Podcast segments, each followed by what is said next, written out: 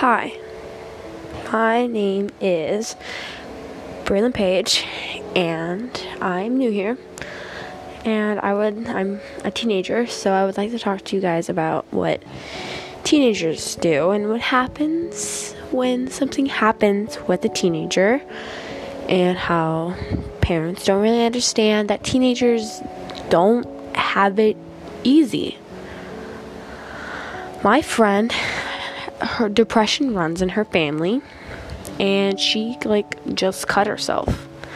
Because she, at first like before she knew that depression ran, ran in her family she cut herself like with a knife and she just slit her arm. Like many teenagers are doing it nowadays. You have to watch your teenager very very well but don't give them a lot of attention, but just give them the them the right amount they need, and let your teenager have freedom. Because if they feel like they're locked up inside something, they're not going to have the freedom that they need to be able to express themselves in a way that they can. And, well, teenagers need attention, but not a lot, as I just said. And teenagers make many mistakes. I get it. I'm a teenager. Teenagers get pregnant. Teenagers do things that are suicidal that they really, really shouldn't be doing. And I get it. You hate, like, teenagers hate being, like, I, I don't even know. Like, we just don't like having a lot of attention, but we like having the attention to be free. Like, we love to have our own space. We don't like to be around people so much, even though we seem very social. We just want freedom. And honestly, my mom is not giving that to me. So today, on October 25th, I cut my arm today. My mom doesn't know. My stepdad doesn't know. My parents are divorced. My dad obviously doesn't know because he lives in a different state than I do. But, I mean, I'm not given the freedom that I need to be. Plus, if your teenager is going through a lot right now, or just in general going through a lot, don't be surprised that you find marks on his or her body from a knife or scissors or whatever. Just don't be surprised. And if you do, take it really chill, parents. I get it. Him or her might be your little tiny baby, but honestly, we're teenagers. We need space we get that we're your little babies, and we honestly, at times, to be honest, we love being called your little babies, but we need our space. And yeah, like, I don't know. I'm a teenager. I'm early, I'm in my early teenage years, and um, I get it. like, okay, if you're a mom to a teenage girl. Spend as much time with her as you can. And if she gets teen pregnancy, if she's a teen and she gets pregnant, think about it, take it well. Like, don't get all mad at her. I mean, you could, but just understand that it wasn't in her right atten- uh, in her right mind to get pregnant. It's just, hey, let's have sex because it's cool. Not, hey, let's have sex because I want to be a teen parent. Parents think that their child is thinking that way, but it's all just peer pressure. All of it. Teens making out, teens having sex, some of them getting pregnant. It's all peer pressure parents don't get that. I'm sorry, but they just don't, and you need to understand that your child did not mean for that to happen. suicidal thoughts can be caused from parents. It can be caused. Suicidal thoughts are from parents, and it could also be from peers too, but half the time it's from parents not taking care of the kid because their teen is not feeling the true love and affection that they need to feel from a parent.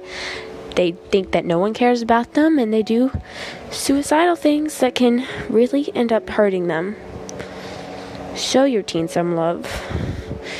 And then and make sure that they f- know that they know like you you might think that they feel loved when they really don't you need to make sure that they feel loved. Do things with your teen. If you have a mom if you're a mom and a girl get get your nails done together. Get your hair done. You guys get some makeup. Do each other's makeup. Have a slumber party. You guys are a guy a mom and a guy. Um uh, play, go outside and play football together, or talk about girls, or um, I don't know, uh, uh, I don't know, but I really don't know what guys do with their moms, but have fun together, do something boyish, go for a hike. Don't know if that's what guys like to do, but whatever watch YouTube together. I don't know. If you're a dad and you have a girl, dads, just have a daughter date with her. Go out to brunch. And get coffee and cookies and all that stuff with your teenage daughter. Make sure that she feels loved. For a boy, maybe you guys can go outside, go do some adventure together. I don't know just make sure that your child feels loved. And when you know they feel loved, then your mission is complete. You know that your child feels loved. It'll make you feel much better. It really will, trust me. And that that will cause the risk of your child to I don't know. Um suicidal thoughts. I also want to inform you parents out there who just open up your child's door without knocking. It's a different story if the child is up there with the opposite gender with the door shut. Always keep the door open. Just saying. Always open. Door has to be opened at all times unless you're like 18 and older. But if you're under that, door opened. Just how it is. I hate it, and I'm a teenager, under the age of 18, and I hate it, but I gotta be smart. um, but if you, if it's just your child in the room, knock, okay? They need their own private space, and it gets on my last nerve when my mom just bangs open the door. I hate it so much. It gets on my nerve. But, yeah. Talk to your child. Talk to them. Ask them, how, how was school today? Um, ask them about their friends. Get to know the people that they hang out with. If your child does not bring anybody home, then that could be a, a thing, and that the child isn't like y'all. Or the child does bad crap at school and doesn't want the parents to find out from that person, I guess. Um, but, yes. Make your child, always make sure your child feels loved, is what I'm just trying to get at with this story. Okay? Your child needs to have the feeling of love because when they finally know what love is, they can go out and go find the person that they love. Love is very important, just like school. but